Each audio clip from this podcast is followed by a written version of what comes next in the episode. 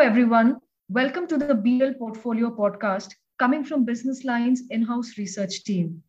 At the BL Research Bureau, we slice and dice stocks, mutual funds, insurance, and other financial products, as well as give you sound ideas to manage your money. I am Maulik Madhu, Principal Research Analyst with the BL Research Bureau. The tax filing deadline is fast approaching.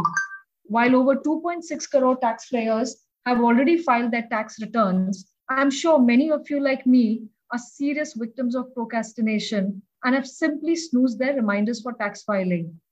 But did you know that the IT department has introduced quite a few changes this year? A revamped website, a new offline tax filing utility, and much more. To understand what's new for taxpayers this filing season, we have with us Keerthi Sanagasetti, a research analyst with the Research Bureau. Hello, Keerthi. Hi, Maulik. So, Keerthi, uh, the IT department has launched a new tax filing portal this year. Uh, what's new on the website apart from, you know, the new look and feel of the website? So, Maulik, on the new website, users can view all the interactions, uploads, and pending actions with the IT department on a single dashboard. Besides, you can now fill all the ITRs, that is from ITR 1 to 7, whichever is applicable to you, directly online unlike earlier, where only ITR 1 and 4 were available to be filled in online. The remaining forms were earlier required to be filled via Excel or Java utilities before being uploaded on the website. In the online mode now, a software helps you fill the ITRs through some simple questions. There are also detailed FAQs, tutorials, videos, and even call center coordinates shared on the new website for resolving user queries. You can also make use of a chat bot called the Tax Genie, available for instant resolution of your queries. So, Keerthi, uh, how does one log in or register on the new website? And uh, do existing users on the old website also need to register afresh? Existing registered users of the old website can seamlessly log into the new portal with their credentials. However, those with digital signature certificates might have to re-register the same on the new portal after logging in. If you're new to e-filing, then you will have to register on the new portal by furnishing details of PAN, mobile number, current address, and email address. And uh, what if I want to file the returns offline? You know, just in case there's some trouble with the internet connection?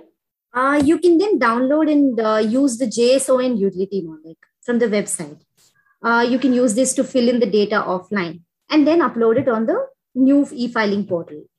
The IT department has discontinued the erstwhile excellent Java utilities. But do remember, since the JSON utility has been recently launched, there are technical glitches and bugs aplenty.